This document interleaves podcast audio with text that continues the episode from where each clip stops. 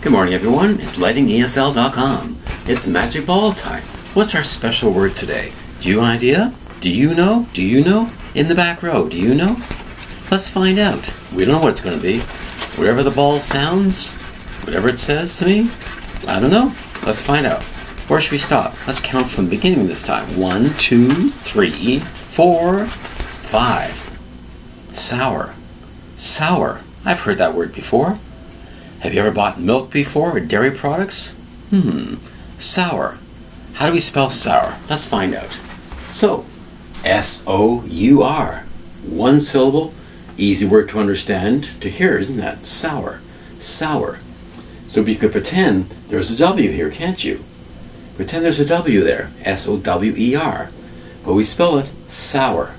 So if you buy milk, today, for example, is Friday.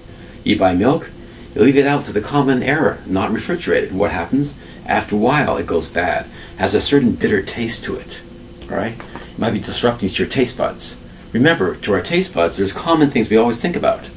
When we're tasting something, it's either bitter, sweet, salty, or it's sour.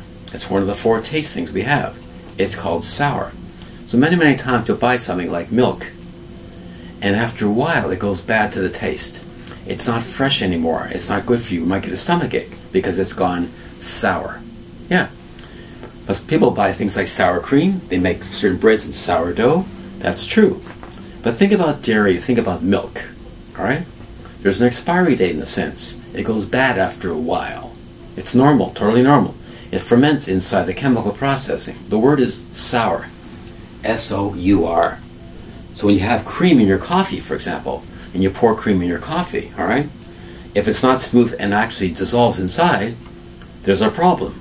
We might say it's now sour. It's unfit to eat healthily. Healthy.